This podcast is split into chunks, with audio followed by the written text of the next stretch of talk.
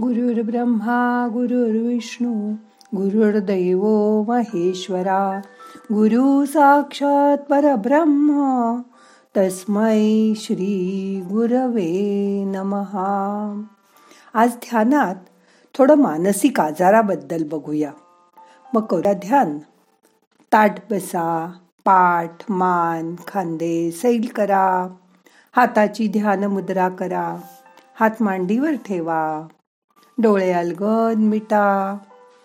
मोठा श्वास घ्या. सावकाश सोडा. मन शांत करा. शरीराला काही झालं सर्दी खोकला ताप की आपण डॉक्टरकडे जाऊन लगेच औषध घेतो आणि बरे होतो. पण मनाला काही त्रास झाला तर मात्र फारसं त्याकडे कोणी लक्ष देत नाही.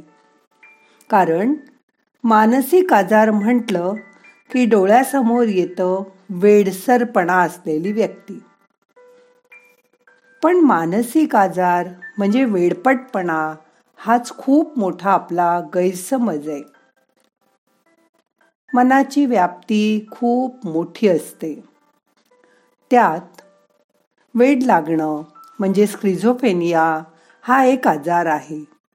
मानसिक आजारात इतर आजार उदाहरणार्थ नैराश्य चिंता भावनांचे आजार डिमेन्शिया मॅनिया असे आजार यात येतात. स्क्रिझोफेनिया रुग्णाचे वास्तव्याशी जणू काही नातेच नसते. ते तुटलेले असते. हे रुग्ण विक्षिप्त वागायला लागतात. त्यांच्या विचारात भावनात आणि वागणुकीत विसंगटपणा दिसायला लागतो. ते काल्पनिक जगामध्ये रममाण होतात. त्यांना विशिष्ट व्यक्तीबद्दल किंवा गोष्टींबद्दल असतो असा भ्रम त्यांच्या मनात निर्माण होतो. त्यांच्या वागण्यात तर्कशुद्धता अजिबात नसते. विसंगत वागतात. भ्रम त्यांना खरे वाटू लागतात. कधी कधी असंबद्ध बोलतात तर कधी अगदी मुके होऊन जातात. ते इतरांशी बोलणं शक्यतो टाळतात. त्यांच्या दैनंदिन क्रिया हळूहळू मंदावत जातात आणि ते आपल्याला जाणवतं. या आजाराची लक्षणं वेळीच ओळखा. त्यावर उपचार करून हा आजार बरा होऊ शकतो.